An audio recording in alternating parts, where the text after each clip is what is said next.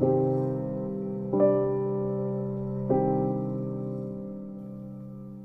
arrived at the station in the early morning hours one Friday in mid August. The platform is empty but quickly begins to fill up. It isn't long before I'm surrounded by workers making the daily commute.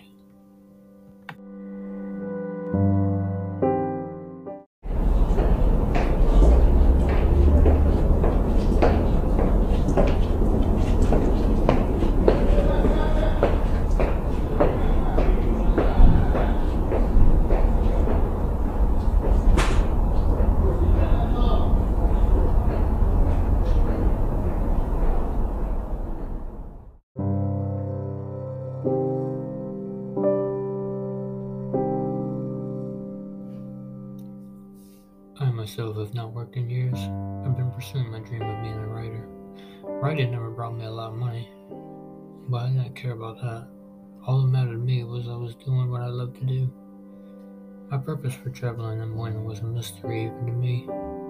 I received a letter in the mail just a few days ago.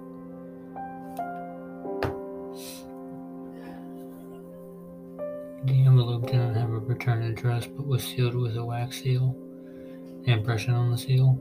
A single red cross. I didn't recognize it, but it piqued my interest to say the least. Upon opening the letter, I discovered a handwritten message. The message read as follows Dear Sir, Your presence is requested. There's no time to explain in this correspondence. Please make haste, for I feel the matter is urgent. You must meet me in London at this enclosed address. Everything will be explained to you upon your arrival. P.S. Your travel ticket has been paid for. I am looking forward to meeting with you.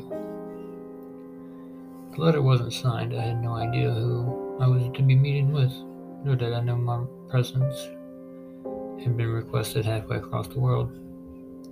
Though my curiosity had always been my weakness, I quickly packed a bag and headed straight to the train station and gave my name to the ticket booth attendant shortly after having my ticket in hand. I boarded the train.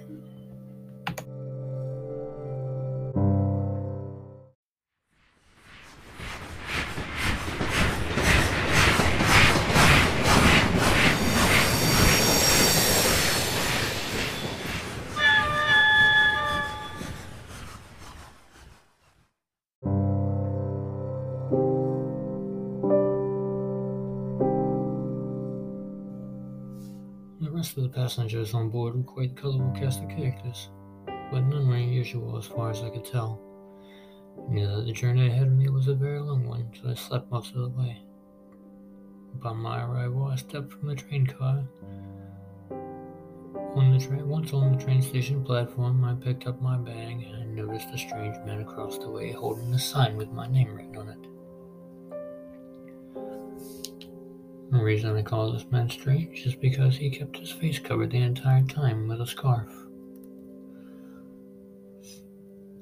I approached the giant of a man and formally introduced myself.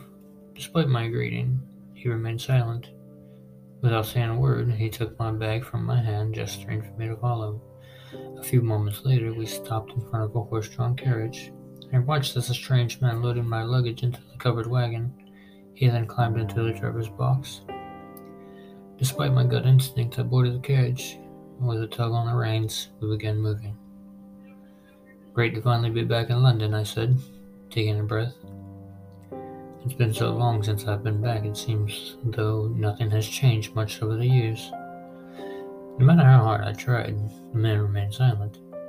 I quickly grew tired of making an effort. I knew the man wouldn't speak.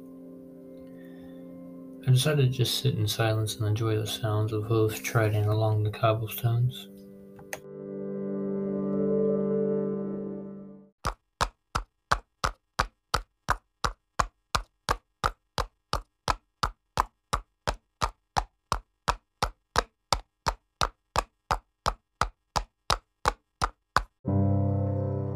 I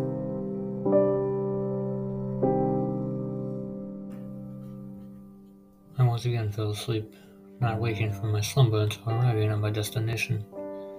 As my eyes forced themselves open, I gazed up at a grand castle. The building was old and dark, but had a kind of beauty to it. The covered wagon was coasting along the gravel path. A lone horse whinnied as we had come to a full stop. Stepping around to the side of the carriage, the driver opens my door. and steps down onto the gravel pathway. That's when I hear it. A blood-curdling scream pierced through the silence of the dusk.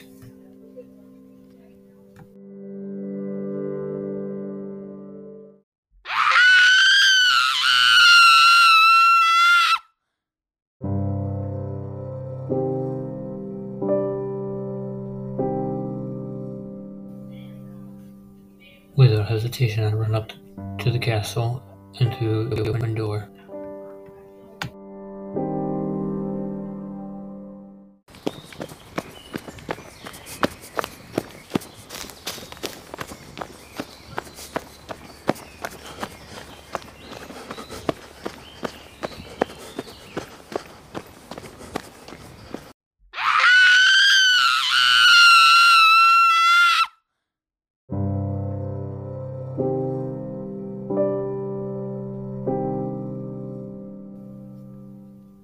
Another unsettling scream echoes through the building. I dart up the stairs, following the direction the sound is coming from.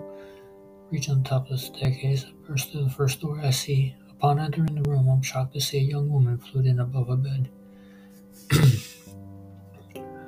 her swollen belly nearly protruding through her nightgown. She turns her head to look at me. Her eyes are filled with fear, suggesting that the woman has not control over her own body. Her mouth opened as if she were trying to speak, but what came out was like nothing I've never heard before.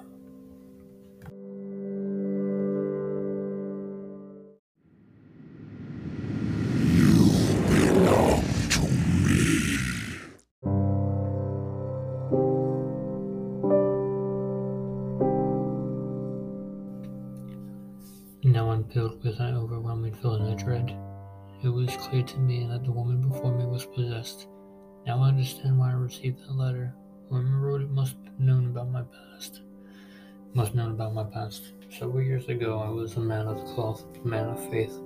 After praying and trusting that God would heal her, I lost my wife to an illness. The illness is so new that I haven't even got a name for it yet. Nevertheless, once I lost my wife, I lost my faith. That was when I left the church and began pursuing my dream of being a writer.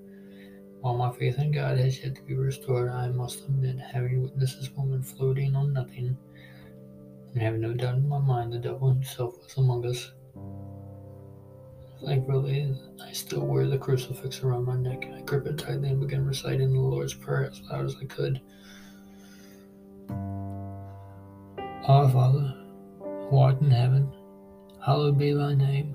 Thy kingdom come, thy will be done, as it is in heaven.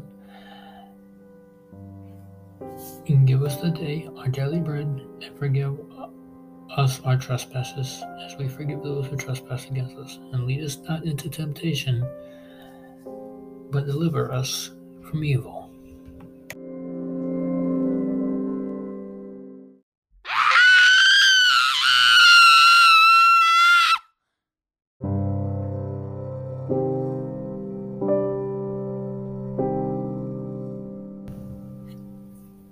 The young woman again lets out a blood-curdling scream as an explosion of blood shoots across the room.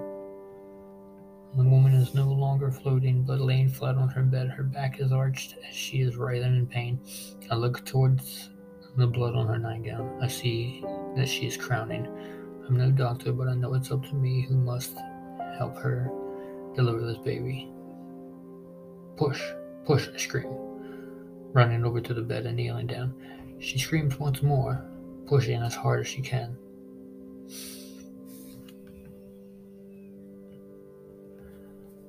Within a few seconds, the woman had given birth.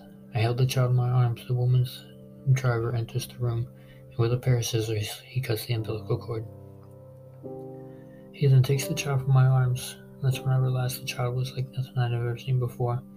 Its skin as red as the sun, its eyes as black as the night, and its feet like the hooves of a fawn. Having seen this, there's no doubt in my mind that this child is the spawn of Satan himself. They must have sent me that letter in the hopes that I could free this woman of her possession. But it was not a demon that held her body captive. It was her unborn devil child. I will dispose of this at once, madam, the driver says, speaking for the first time we met. With the newborn in his arms, the driver leaves the room. When he returned to a, a short time later without it, I thought it best not to ask any questions. Being there was nothing left for me to do, I took my leave. To this day, I've never returned to London, but I fear that the death of the devil's child may one day soon spell doom for all of humanity.